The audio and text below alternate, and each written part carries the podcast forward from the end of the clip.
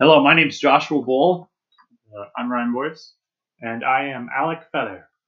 and um, Ryan and I are participating in the World WorldBuild.ai project that we have been working on for the past several months. And Alec is a friend that uh, will help us navigate this podcast.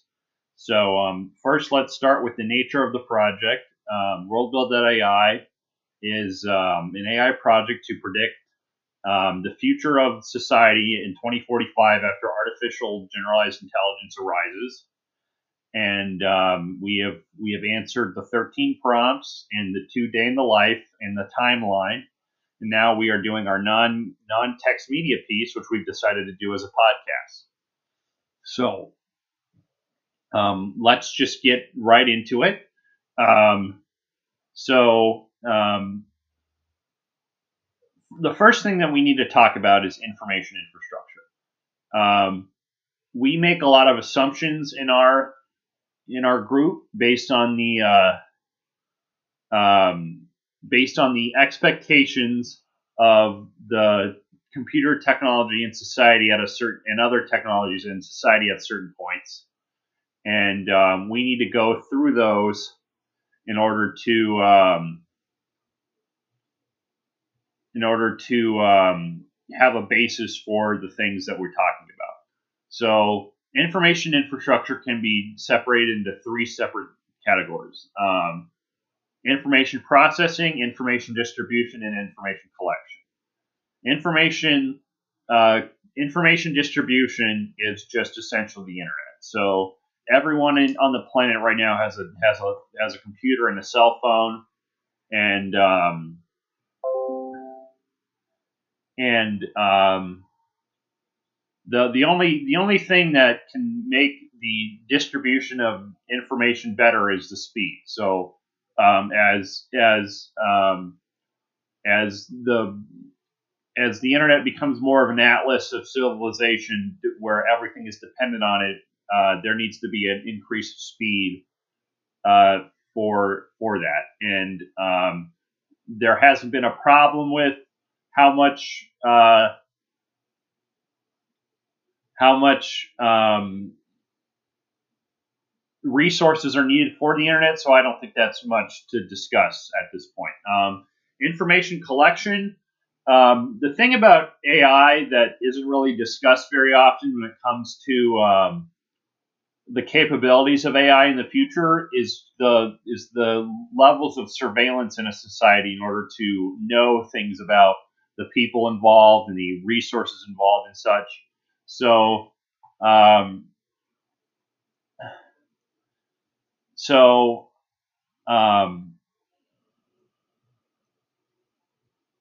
so we're gonna we we have uh, we're at a point now where everyone's conversations are being recorded from the uh, microphone on your on your uh, on your phone, and then um, and then um, that information is used to display like ads and such. So um, we we need to explore the um, the limits of surveillance technology in order to um, get an understanding of um, what what we can do next, right? So um, so there are several there are several things that can be ra- called surveillance totalities that can dictate uh, what can be done with that information. So um, the the uh, um, for example, um, uh, it, a, a postulate that we have is that there are enough surveillance resources to record the use and application of every um, every um, every resource and service on the planet, right? So, so what do you do with that information? And then um, there's enough surveillance resources to record um, to record the, in, the information about the entirety of an individual. So they're in your your objective your objective person. You as an objective person could be recorded on a computer, and then um, there's enough resources to record all conversations, and then when uh, augmented contacts and and um, smart glasses get invented or get applied to the market, they'll be able to record everything that you see. So the end goal is to end up producing a one-to-one correspondence of the real world with a virtual world. And so that's so that's the that's the limit of of surveillance. So that could be applied to health with like what kind of food you're eating. It could be applied to and it can also be applied to the media, like what media you're interpreting, and, and we'll, we'll discuss in the future um, how much um, how much um, what kind of media you can produce when you have that surveillance capability. And then finally, the the third aspect to information infrastructure is information processing. So one of the assumptions we make in our in, in our prompts is that there will be enough uh, resource resources to record record everyone's behavior and then with with the correct learning models predict people's behavior. And so and so you don't need a hundred percent accuracy in order to produce legitimate uh, outcomes for how things end up uh, resulting in in a certain outcome. So um, the end goal of this is is essentially to simulate society and and and and distribute resources and and um, and um, and information in order to have a common uh, to produce a common goal. So um, now, now we're going to diverge into um, some of the AIs that we believe to exist um, in in the future. So, um, Ryan, do you want to start with that? Um, sure. So, well, I guess first we should probably mention that we were planning on have or for this world, we're, we're imagining there'd be a sort of uh, overarching artificial general intelligence that then manages these subsystems of more narrow AIs. So, of these narrow AIs, you'd have uh, the health diagnostic system where you can predict uh, the best choices that an individual can make uh, to lead them towards uh, like an optimal, healthy lifestyle. Uh, there's also uh, an AI that's that would be in charge of regulating uh, material discipline, in which uh, it would manage uh, how resources are used or, or, where they can be allotted, like how much each individual can use uh, to ultimately try to uh, reduce the effects of climate change. Um, I'm trying to remember. There's uh, we were going to have an AI system that's in charge of media, like multiverse media specifically. We'll uh, discuss what multiverse media is in a little bit. Right. Um, uh, let's see. There was a transportation AI. Transportation AI. Yeah. Uh, trying to remember. I think those were the main main systems. If you can remember any of the other ones. So Ryan, as you as you describe it, it sounds like this system of artificial intelligence is almost modular in that smaller pieces are each responsible for a different task or a different subject, be it transportation or you know resource optimization more generally or healthcare. Um, and then uh, those modular pieces are managed by uh, one general artificial intelligence. So, uh, so I'm just curious, why is it that uh, why is it that that's the the world that uh, you guys envision? Um, is it is it out of necessity? Is it out of design? Is it just how we think it's likely to emerge?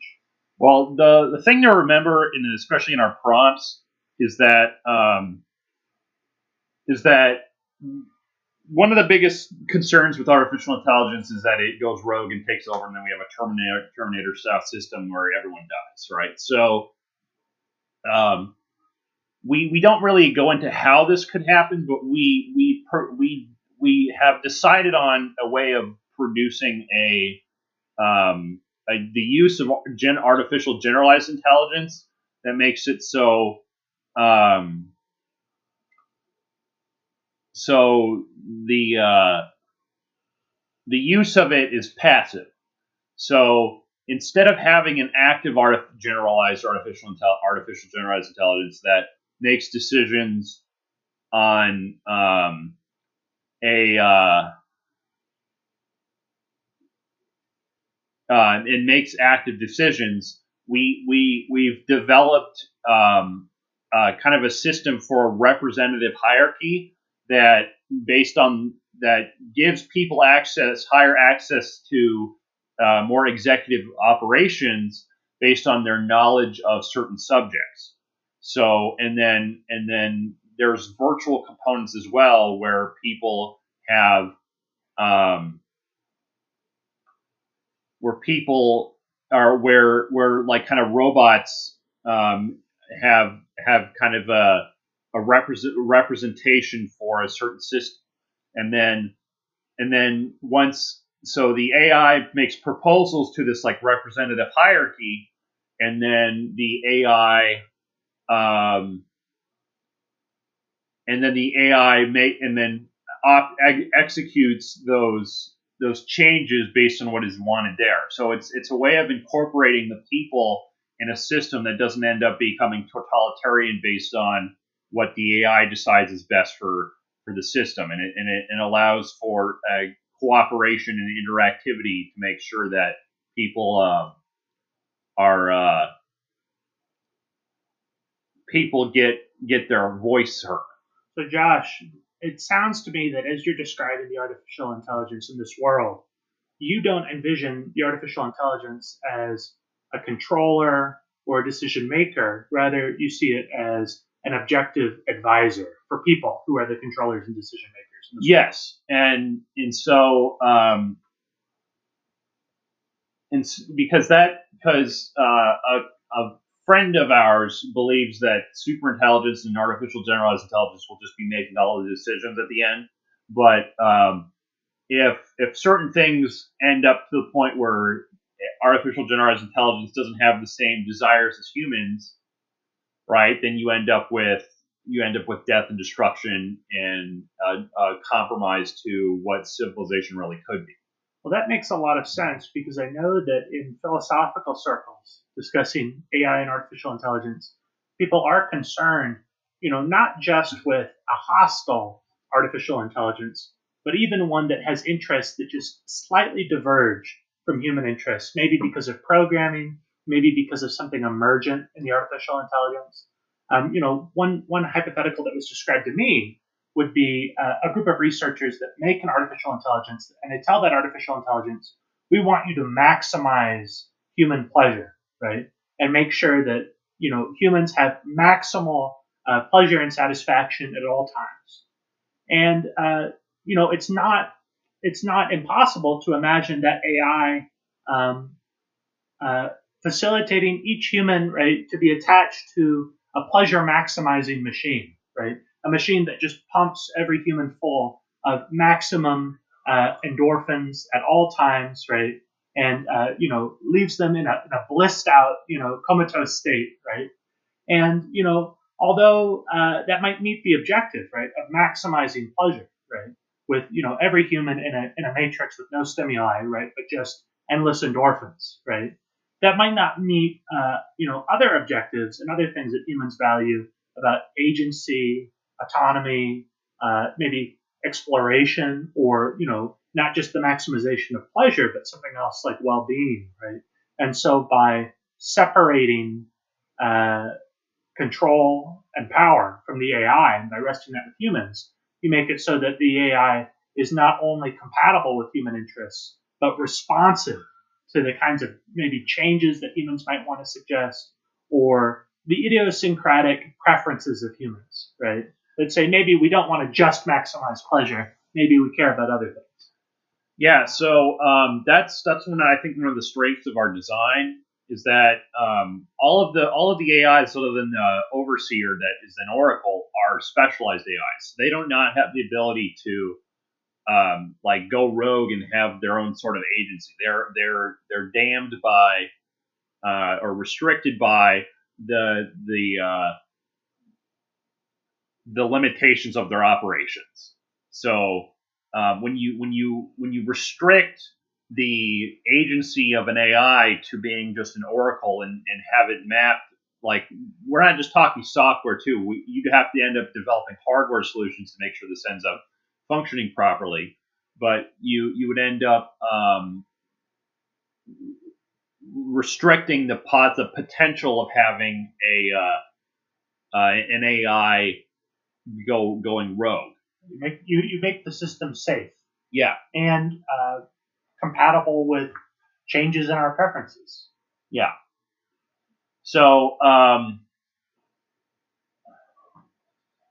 so now so now let's get into those AI specifically, and um, we're gonna start with um, kind of the way that the way that the uh, the way that um, our resource distribution systems affect um,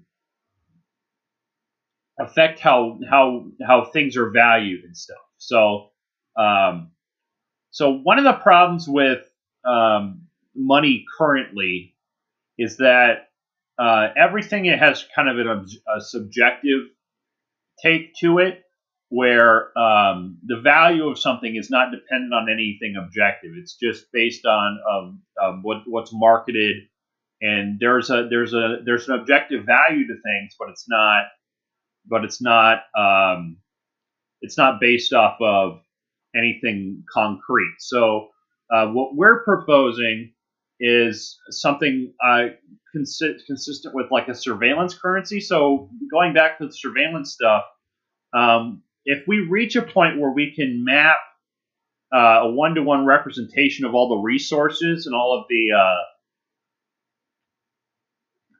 in all of the um, services and and we can and then we have the ability to make predictions about what people use and how people use it and then with the use of um, something called material discipline which we will discuss later on um, you can you can kind of simulate the re- the consumption of resources, and you can make it so that the objective the objective necessity of a resource and its value can be attained by um, by its its uh, ability to be sustainable and by its uh, and by its uh, need in a society. So uh, everything would have a direct networked value that would be uh, independent from any subjective um,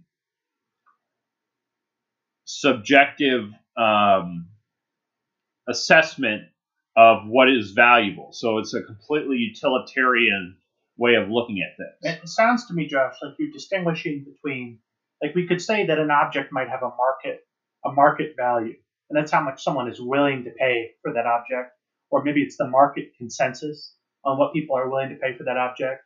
You're distinguishing inside of that that value a utility value for things. That is, what is what is their value based on what they do or what should they enable you to do. And so some things have high utility value, like food or a car uh, or medicine, and you care about them because of what they do uh, and what they make possible. Some other things have a high social value, like diamonds or green lawns or uh, luxurious furs. And those things are less valuable because of what they do or what they enable you to do.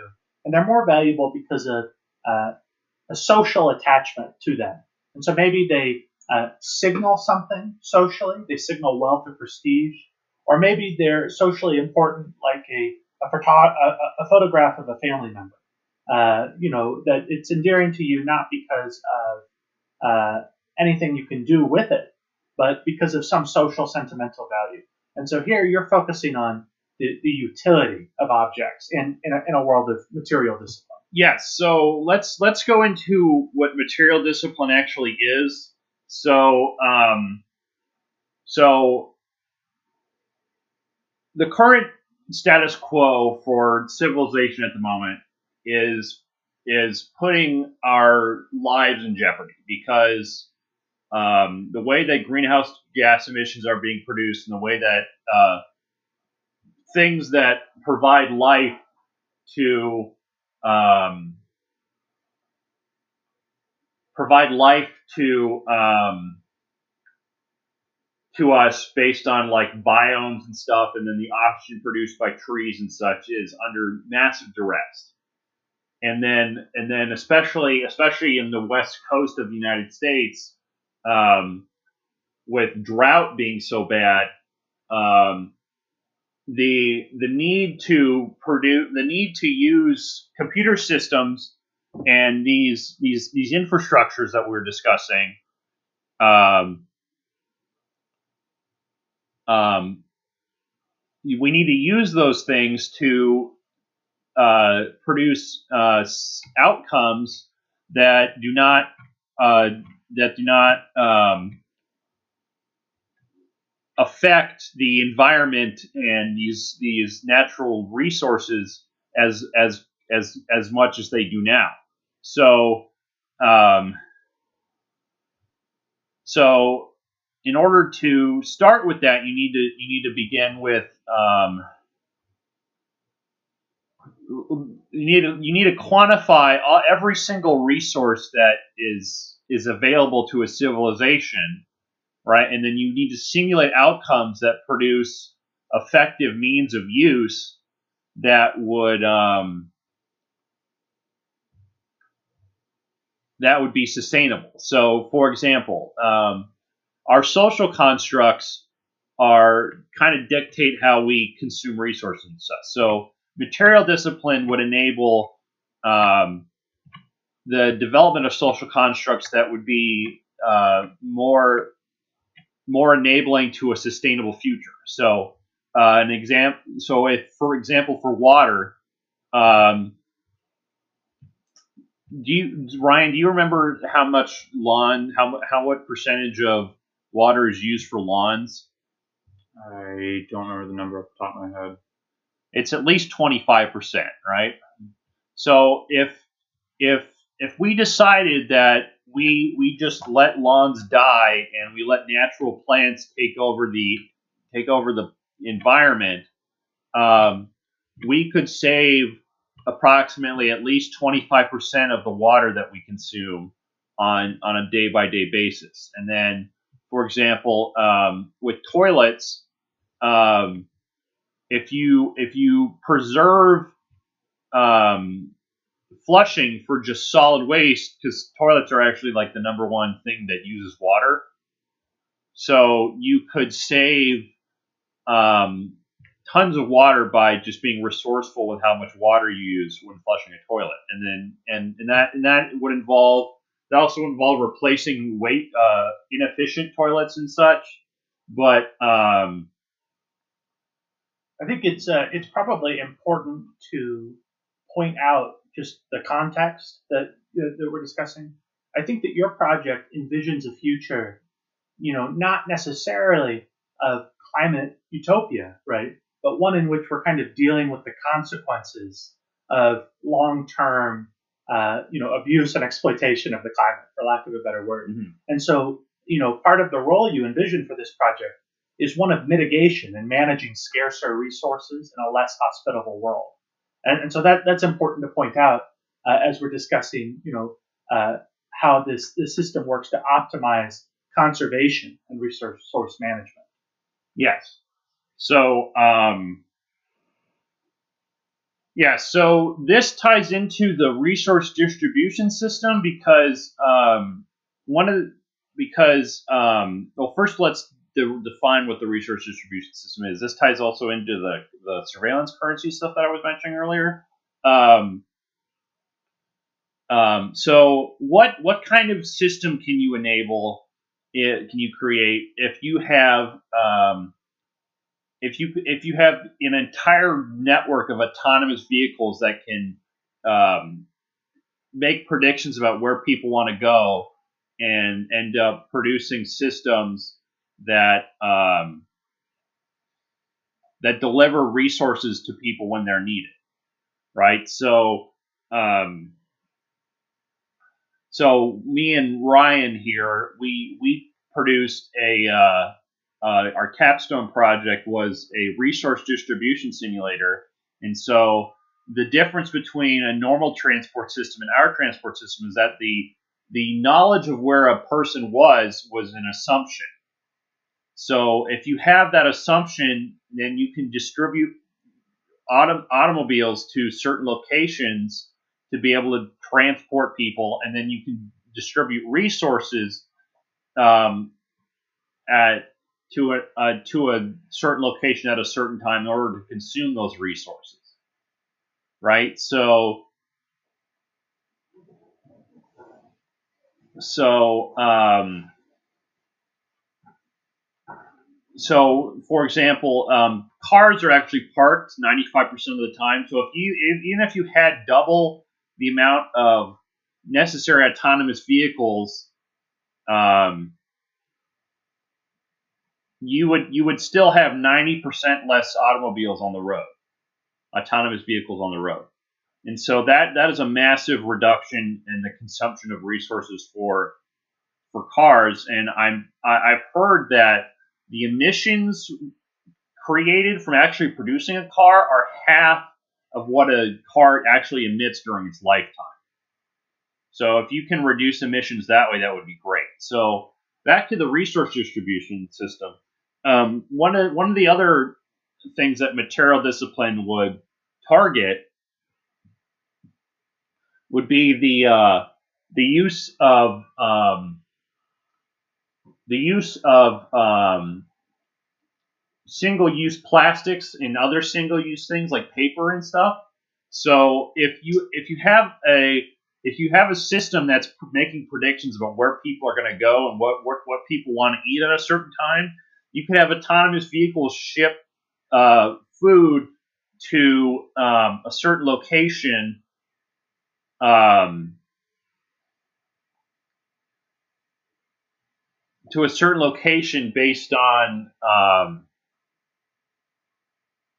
where that person is and and and and in in in, in containers that are sustainable. So um, imagine instead of having um, say you want like a Gatorade or something, imagine it being shipped like to a glass bottle, and then once you're done consuming that Gatorade, the the resource distributor distributor uh, sends those non-single use items to a washing station in order to be washed.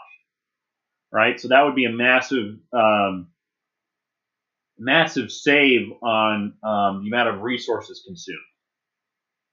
And so your system, because I remember, you know, 50 years ago, very often these things were shipped in glass bottles, whether it was Coca Cola or milk.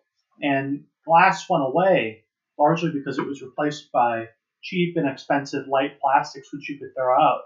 So the system that you're suggesting is one that prices in that cost of waste. Uh, you know, whether it's the cost of making new bottles which uh, you know uh, is a toll for the environment, or whether it's the cost of filling a landfill of old bottles that, that takes a toll on the environment. And so maybe one reason why glass bottles were supplanted by non-reusable plastic bottles is because that waste wasn't being priced in. And so this the system that you're suggesting is one that takes into account right those costs. And so that's why glass bottles might be more efficient, all things considered. Yes. So, um,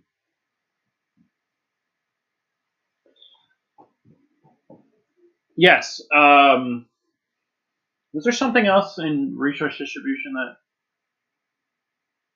Um, I'm trying to think. Uh, yeah, I don't. I don't think so. Unless you wanted to go into. Um, lab grown meat specifically, or more on like transportation? Welcome back to our second half of the WorldBuild.ai uh, podcast with uh, Ryan Boyce and uh, Josh Bull with our guest Alec Feather. And um, now we're going to discuss, um, uh, in addition to uh, to um, um, addition to material discipline that that will be much much very welcome with the uh, with the environmental damage that comes from pastures of of uh, livestock, uh, lab grown meat. So, um, Ryan, do you want to introduce us to lab grown meat? Uh, sure. So, I guess it's worth noting that like currently there is development into lab grown meat. Um, we're relying on the assumption that it will at some point become uh, cheaper to produce. Uh, it will be more have more control over like what you can produce with the meat, like the nutritional content and uh, like type of meat. Uh, ultimately, we're, we're assuming that the process will be become more uh, I don't know what you call it, like common, I suppose. Like eventually, it will uh, become cheaper and will sort of overtake uh, the market when it comes to meat production. Um, but ultimately, if, if that were to happen, then you'd you'd see less of a demand for uh, livestock, uh, or you'd see less of a demand for uh, meat uh, naturally produced. So then you need less pastures. That's less less livestock producing gases. That's uh, less land being used. Uh, so ultimately, that should see some positive effects on the environment. Yeah, and Ryan raises, you know, the development of uh, lab grown meat as an assumption and the continued development as an assumption. And that's not an unreasonable assumption. Because as it stands, you know, whether it's a cow or a pig, uh, those animals are very inefficient, calorie per calorie, of uh, making foodstuff for, pe- for people. For every calorie of beef you produce, you need 10 calories going into the cow in the form of, you know, in the best scenario, you know, grasses that humans couldn't take advantage of. And in the worst case scenario, uh, you know, corn and other food stuff that we're just cycling to animals in order to, to transform, you know, the, the content of, uh, transform the quality of the calorie, you know, 10 calories of, of corn to one calorie of beef. And so it's very easy to envision how, you know, if you remove these extra systems from the animal that aren't necessary in, in producing something like beef, right? For example, you're not, you're not going to need hooves or legs or fur, right? Or, or a brain for that matter. You know, not only is it going to be more efficient, but it's also going to be more humane because you're not raising an animal for slaughter. You're just growing those parts of the animal that humans eat. And those parts won't have a capacity to suffer or to encounter unpleasant farm conditions either. And so it's very reasonable to see how this will be uh, resource efficient, but also maybe more ethical than contemporary uh, industrial farming and it's good to know that um, veganism is really a um, a good solution to dealing with uh, climate change because um, I'm pretty sure that uh, a quarter of all land used for food development is only used for growing crops. So if you reach a point where um, if you reach a point where um, the climate is devastating uh, crop crop ex- output, and um, and you need a solution to reduce the amount of land or the, to optimize the land use for growing. Uh, if you have giant factories growing meat, you're not you're not dedicating 75% of the land to just uh, be pasture. So it would be a it would be a good idea to optimize the land use for for those things. So food food security would be increased um, in, immensely if you have um, lab grown meat available. And then another thing about lab grown meat that's very interesting is that um, you don't have to grow in, in, a, in, a, cut of that's exactly cow. right? So with genetic engineering, you could you could create a, a custom type of meat that would be grown that would be the like the most nutritious and um, and and stuff that's easier to grow than just traditional uh, steak or anything like that. Right. And I mean, another benefit, you know, especially relevant, you know, at this moment in history, is that industrial animal agriculture is a vector for disease in many cases. And so if we look at things like bird flu, swine flu, these are diseases which can jump to humans and wreak havoc, you know, on a society because human immune systems uh, aren't evolved to uh, deal with right non-human diseases, and neither are those diseases evolved to deal with the human immune system. And so, you know, it's very problematic. And you know, even even in the case of the coronavirus, right, a wet market is one likely source, right, for that disease. And lab-grown meat would do away with a lot of those externalities, the problems that can arise around uh, intensive animal agriculture in a context like a, a, a, a wet market or an industrial uh, uh, farm. And um, I forgot what I was going to say. Um, yeah. So. Um, I mean, a good, a good. Oh, I, I, know. I remember Um, yeah. So a solution to um, dealing with the climate and and and kind of preserving food security would be to have people go vegan, but it, it's probably seen as a good compromise that people would still be able to indulge in meat consumption with with lab grown meat and not have to uh, restrict their diet to something. So uh, you know, because if there if people were uh, forced to go vegan, like that would be there would be uprisings, right? So if if you have uh, kind of a compromise for um, compromise for the what you're actually doing with um, how you're feeding people, then that that would end up being beneficial to society at, at large. And and the hope is right that this won't be a transition that needs to be forced, right? It'll be natural because lab grown meat or meat substitutes, whichever you know becomes predominant in the future, uh, will be cheaper it might plausibly be healthier as we can make adjustments and modifications to the content. Maybe we're concerned about saturated fats. Well, we could we could reduce the saturated fat content in these lab-grown meats in a way we couldn't do in uh, living animals. Uh, and so it might be, you know, very well that there's there's no coercion involved, right, in this transition at all. That it's just natural and desirable that substitutes and lab-grown meats will become uh, the preferred option. Yes, all right, so now let's transition to um, transition to um, the kind of more fun element of this podcast, and um, so um, so we talked about information infrastructure, right? And um, we talked about um, the surveillance applications of um, that are available once once we have these kind of one to one representations of individuals and resources, and so um,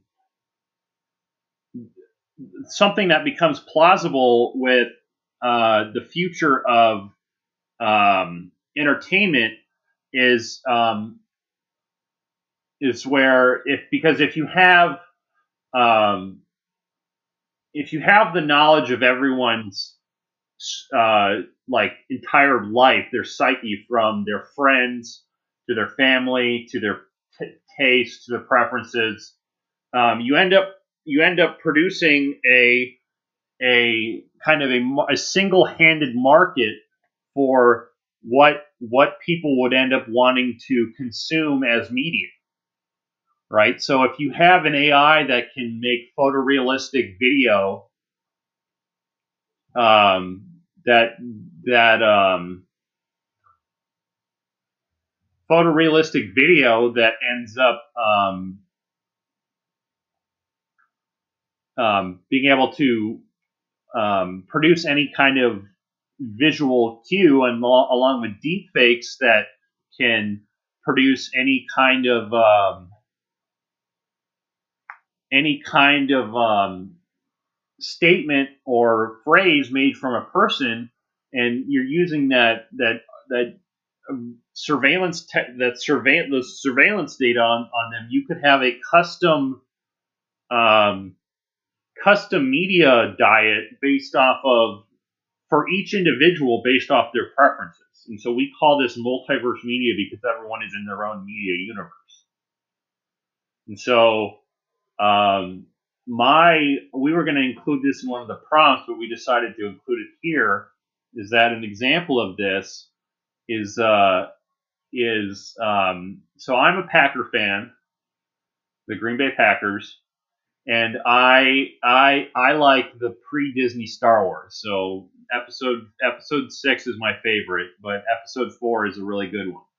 So in my multi in my media universe, uh, I would love to see a movie about um, about um, Aaron Rodgers as Luke Skywalker, and then he meets um, Brett Favre is Obi Wan Kenobi, and, he, and Brett Favre teaches teaches Aaron Rodgers how to play football, right? And then um, and then Tom Brady is is Darth Vader, so he's so he's the uh, he's the bad guy in this scenario because everyone hates Tom Brady, and and then Bill Belichick is Emperor Palpatine.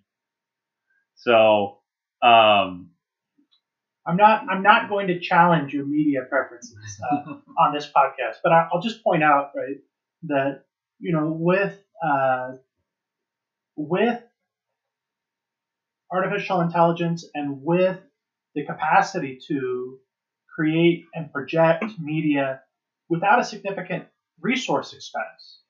You know, previously it was the case that you know to hire actors and to conduct special effects you need an army of people and resources to make a high quality movie or to, uh, you know, uh, prepare and publish a newspaper. Um, but it might be that a lot of this uh, work can be addressed by artificial intelligence in a way that makes storytelling, communication, all forms of media much more accessible, right? And uh, you know, easy to create and transmit. And so, you know, it wouldn't wouldn't be crazy to suspect that you know, this kind of media landscape could lead to a, a flowering of creativity. Because I, I imagine that there are there are so many people in the world, right, that have great ideas and great stories to tell that might not have the means, uh, but artificial intelligence supplants a lot of the uh, benign uh, or a lot of the banal or you know expensive labor associated with storytelling and media delivery. Yeah. So um, So um, this this could be applied into many different places, but like um, I think I think it would allow for um, a kind of intimacy with your loved ones that has never been seen before. So, um, for example, um, if you're having problems with your significant other, right, and and you and you're not sure how to um, uh, resolve those conflicts, right? You you could watch a like romantic comedy ba- with characters based off of the people the people in your life with, with you and your significant other, and and they could have qualities that map to the qualities that you you uh, you are exploring in your certain detriment, right? And then you could see a resolution of those conflicts through media. And so, um, so like a romantic comedy based off of that, I think would be a, a an excellent way of, um, resolving conflicts and such in that in that sense. Right. I mean, you know, this might be close to the line between utopia and dystopia, but you know, I just imagine right there's so many situations in you know human interaction and human conflict where uh, problems arise merely because of communication. And so it would be, uh, you know, eminently useful to have uh, an intelligent, you know, artificial intelligence uh, system to give you a nudge, right, to let you know when you're misunderstanding what someone means to say, or when you are, have a course of conduct which seems innocent to you but might be quite offensive to someone else, right? Leaving out the dirty dishes, right? You know, I, I've had roommates, right? And so, you know, my roommate may not have appreciated uh, how frustrating dirty dishes in the sink were for me, right? Um, but when I raise it, right, as a uh, as an issue, right, it's going to be uh, inexplic- inexplicably uh, fused, right, with interpersonal tensions and challenging them, right, and coming and brushing up against their autonomy and agency, right.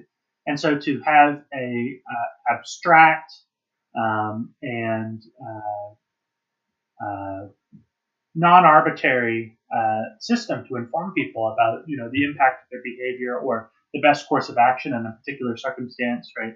I could see it addressing a lot of unnecessary, trivial human conflict. Yeah. Um, so that's multiverse media, um, and then another another component of media that that um, will be available in the future is one of the assumptions we make is that um, so a further extension of um, cell phones and VR technology is augmented reality, where um, virtual bits interact with the real world.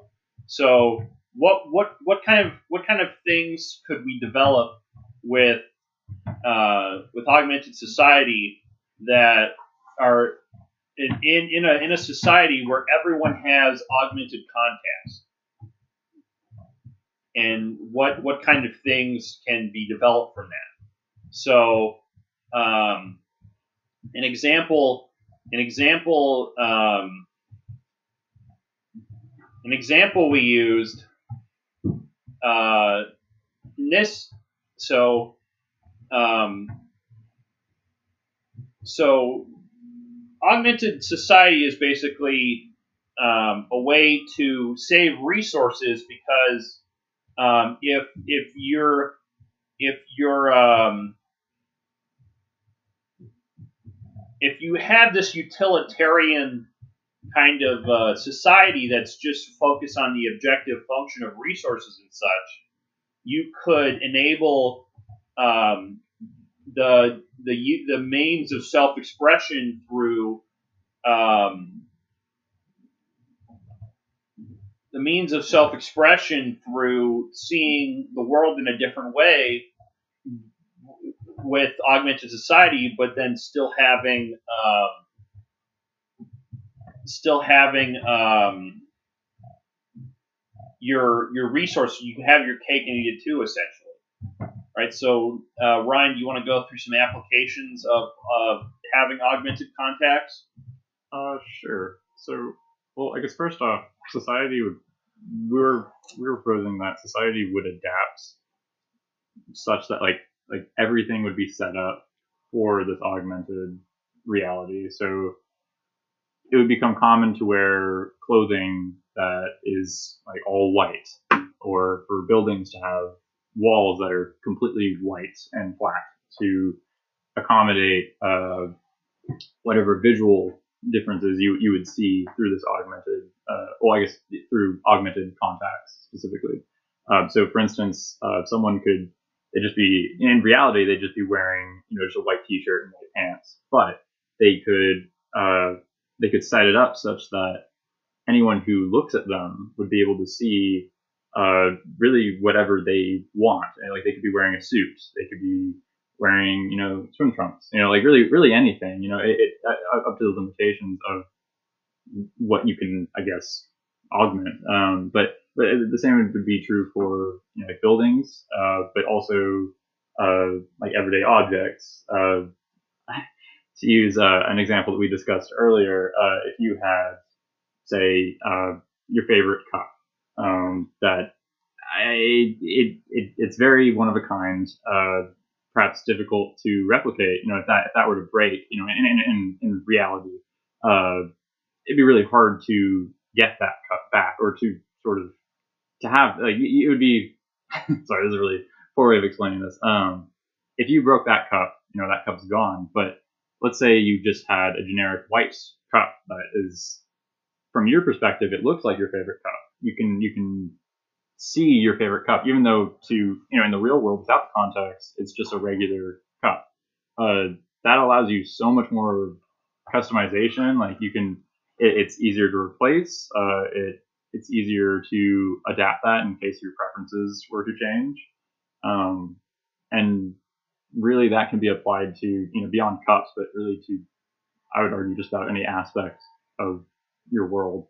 Yeah, and that and that and that, and that in, in a sense saves so many resources because if you if you have like the most efficient coffee cup that's being able to produce, right, then you don't you don't need to um, expend resources on on on things to produce that favorite cup. You could just you could just see it yourself. And um, with this in, integrating the white T-shirts and stuff with the resource distrib- dist- distributor, um, you would end up um, saving resources based on not owning any white clothes, but having them delivered to you all the time, so that um, so that um, you would end up um, not having to consume T-shirts and stuff, and so that would in, in, entail save resources. So the social, the one one of the things also about augmented contacts is really cool is that things that are projected don't have to be still images. So if you want to wear if you want to wear a suit and tie with a tie that's like changing colors or something or showing like a video or something that that would be that would be a possibility as well so yeah and josh and ryan both raise uh, you know they give great examples from the coffee cup to clothing um, and maybe just for the benefit of the listener right i think a good way to summarize these ideas would be you have material discipline which is a, a maximally utilitarian material ethic in a world of finite resources and of, of consequences to the climate and to others. And you have a perceptual freedom, which is to say that you can augment your perception however you want and maximize your perception freedom. Because perception, right, whether it's in these contexts or some other form, imposes a very low cost compared to a material landscape. And so you can have all kinds of savings in this way because uh, to create a great piece of art, it isn't necessary to uh, go to uh, another country and mine the particular clay, right? You want to, to make this painting, right? And it's not necessary, right, to, to skin the animal, right, that you use to make the uh, the uh, the template, right, uh, or the the canvas, right? Um, instead, right, you conserve those material resources and make them efficient, and have a mode of expressing human individuality, ingenuity in a virtual medium, medium that doesn't impose costs. Yes, and you have to think about the social implications of that as well. So tying in augmented reality with multiverse media, for example, if there's like a giant building to you that you walk by every day when you go to work, right, and you see a uh, and you see um, and it's and it's white for the sake of the example here. Uh, every day you could see a beautiful mural of of something that that could like inspire inspire you every day that you see it um, based off of the things that are re- related to you in your daily life right? So or the or, or or the beauty of nature or a news bulletin right you could customize this to to individual preferences and you know make the most of every individual's experience without necessitating necessitating a change to this public infrastructure uh, to just benefit one person or another. Yes, and so um, so for example, an example I give um, is that um, um, if if you're if you're wearing a certain um, the information that can be farmed from um, farmed from um, having having people express themselves in a certain way is is insane. So, um, for example, um, if if you're like lonely one day and you wanted to talk about say artificial intelligence, you could have a you could have a blip above your head that said talk to me about AI, and then someone could come over and have an, have a have a conversation with you about about something like that. So um, the the availability of intimacy for um, for um, how individuals treat each other based off of what is present and available to them um, is is insane. Is, is again is is uh, is again pretty crazy. So um, if you're using your surveillance information to have knowledge about people um, that and and have that projected in front of them based on um, what they uh, based on what they what they experience and such. You could you could walk through down the street and match with people based off of like maybe a certain color indicates the kind of kind of person they are. So if you see someone along the street that has the same color that matches with you, you could you could um, you could know that they're going to be a good friend and, and find ways meaningful ways of producing friendships from just walking down the street and saying hi to other people. Right, because the, the artificial intelligence in this case removes a lot of the uncertainty in social interactions, right? Because when, when you go to talk to someone you don't know, you don't know if they want to have a conversation or not. You don't know if you have shared interests. You don't know if you're compatible on an interpersonal level. Um, but if, if two people have the assurance, right, for example, two people in a library say, you know, hey, I'd really love to talk with someone about chess or about artificial intelligence or about uh, this book I'm reading, right? Well, they can broadcast that signal and draw like people to them in order to have those great conversations they want. Artificial intelligence in this context removes the transaction costs of just humans talking to each other and being with each other. And uh, and so you know in that way, right, artificial intelligence could help to kick loneliness in our society, people not feeling like they're connected. This could also this could also be great for uh, inter-country cooperation. So if you have uh, you know kind of like a matriarch for each country that's that's that's dictating um, that's has the um, has the knowledge of individuals and stuff, and you have this kind of global connection to certain people based off of uh, how they end up, um,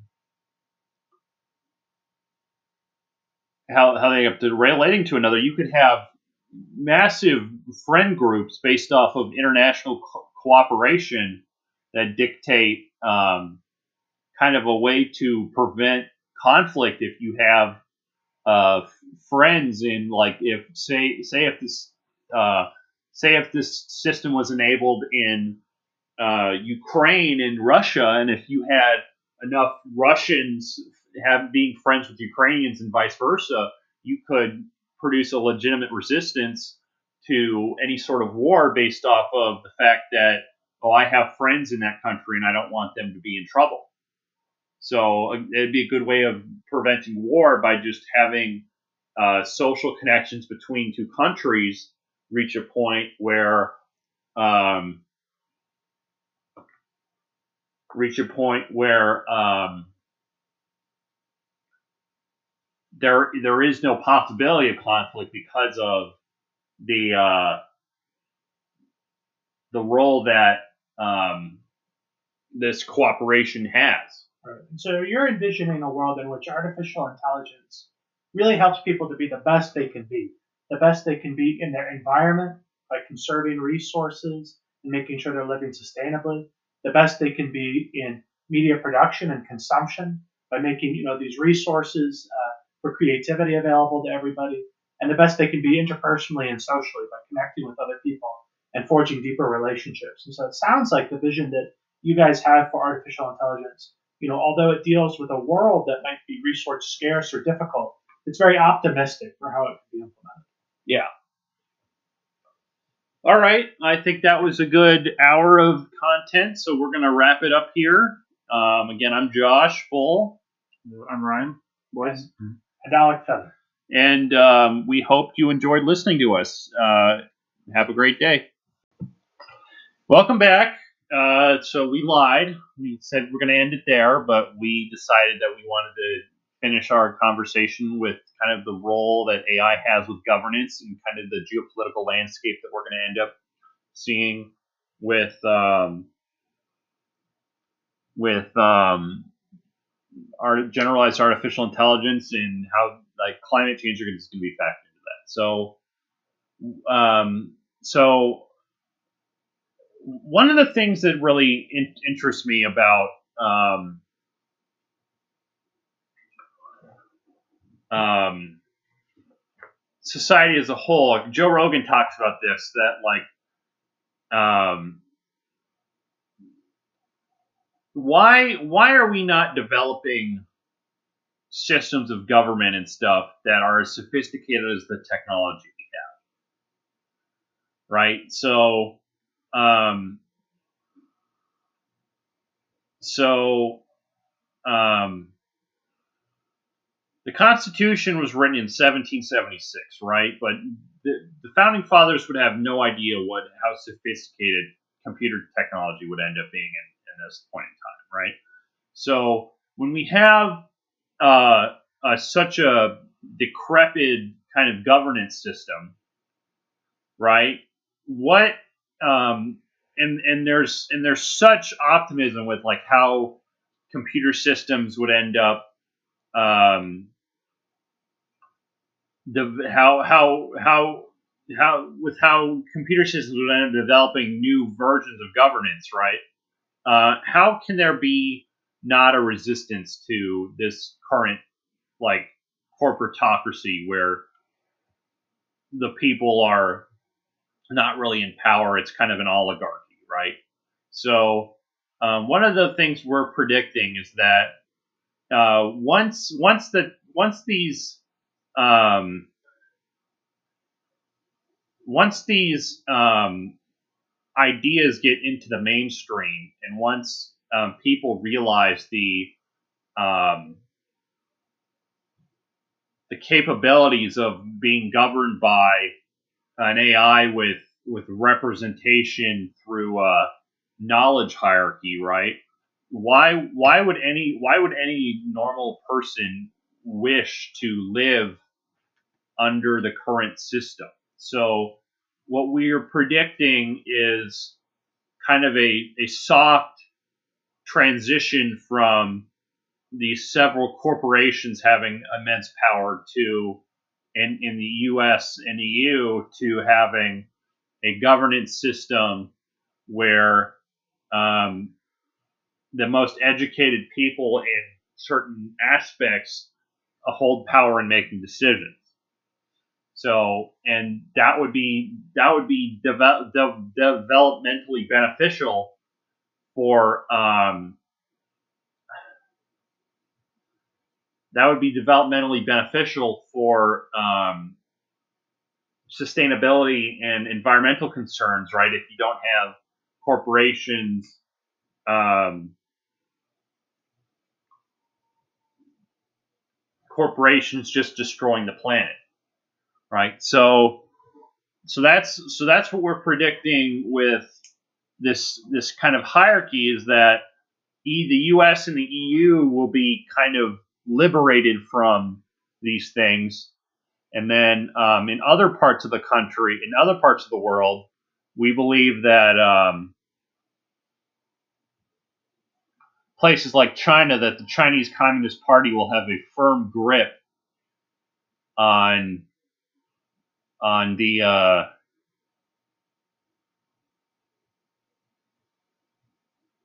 on what is done.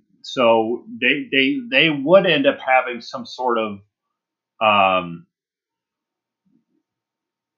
representative hierarchy, but it wouldn't be based off of what the people want. It would be based on what the Chinese Communist Party want.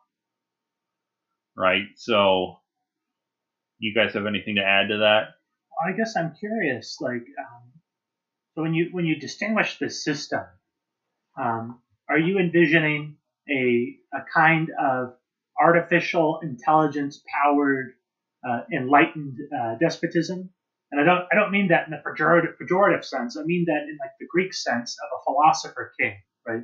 Someone who rules because of their uh, knowledge and uh, wisdom, as opposed to uh, hereditary right to monarchy or uh, a uh, wealth right to oligarchy. Yeah. Um, so kind of, but you get that from the collective. You don't get that from.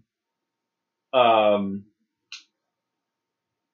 you don't get that from a single unit. So the AI is is understanding the the um, ins and outs of everything, right? But the um, the overall representation of the government is being decided strictly by the people.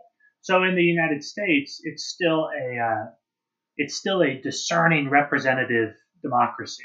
Yes. Where where the AI is providing that element of discernment, right, which might be absent in our present government, which is just representative democracy. So it would be a representative democracy with guiding principles or or the wise advisor, right, of the artificial intelligence. Yeah. Makes sense. Yeah. So and then um, when we talk, when you think about uh, artificial intelligence weapons and stuff, and countries using them against each other, uh, we believe that um, that um, climate change is going to be a grand uniter for people against against any sort of resource-based conflict. And material discipline does a good job of um, reducing the necessity of war based on the reduction of consumption of resources. Right? So so um, if if you have if you have a global cooperation between between people based on social media like we were discussing earlier, and then you have a not a, a lack of necessity to wage war based on the fact that people are consuming less resources, right? Then you'd end up with um, a way to um, prevent massive conflict from occurring because um, we we believe that if if you can simulate society and stuff, that the only way that people or will to countries will survive is that if they do end up cooperating. Ryan, do you have anything to say about that?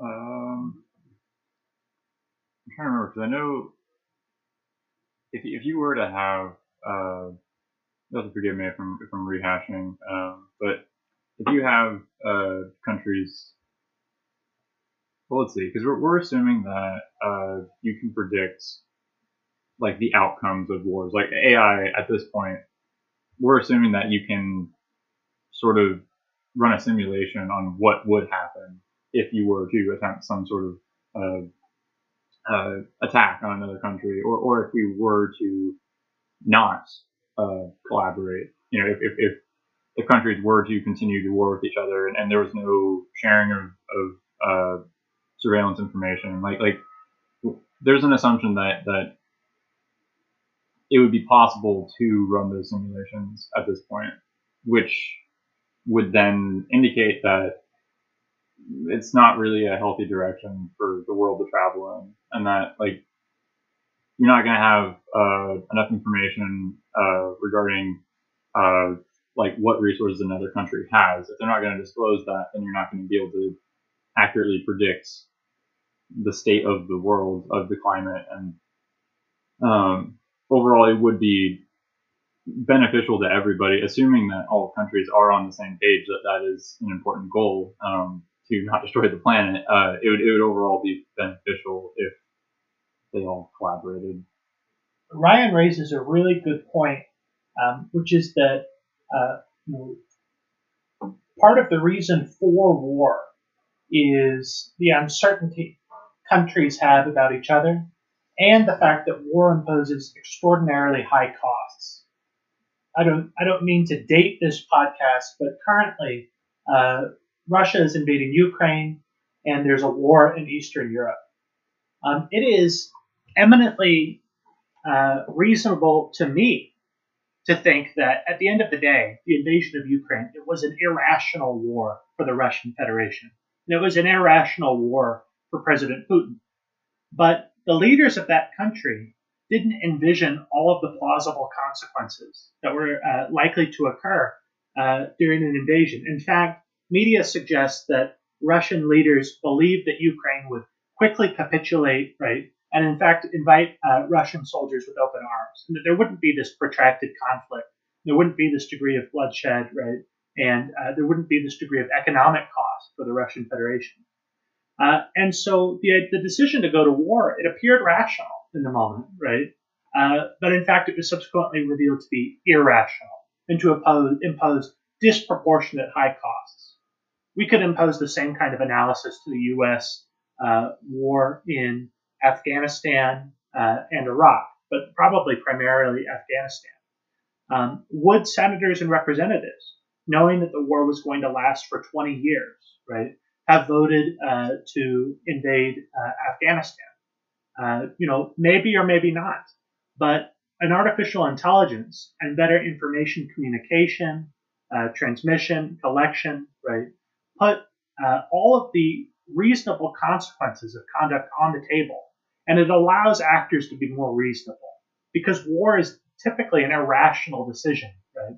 It's foreseeable that artificial intelligence could help, to make war less likely by putting the consequences up front, by dispensing with propaganda, right?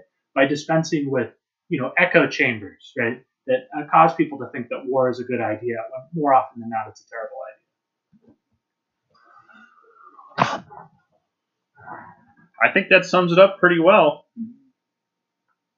All right, so now we are start getting off.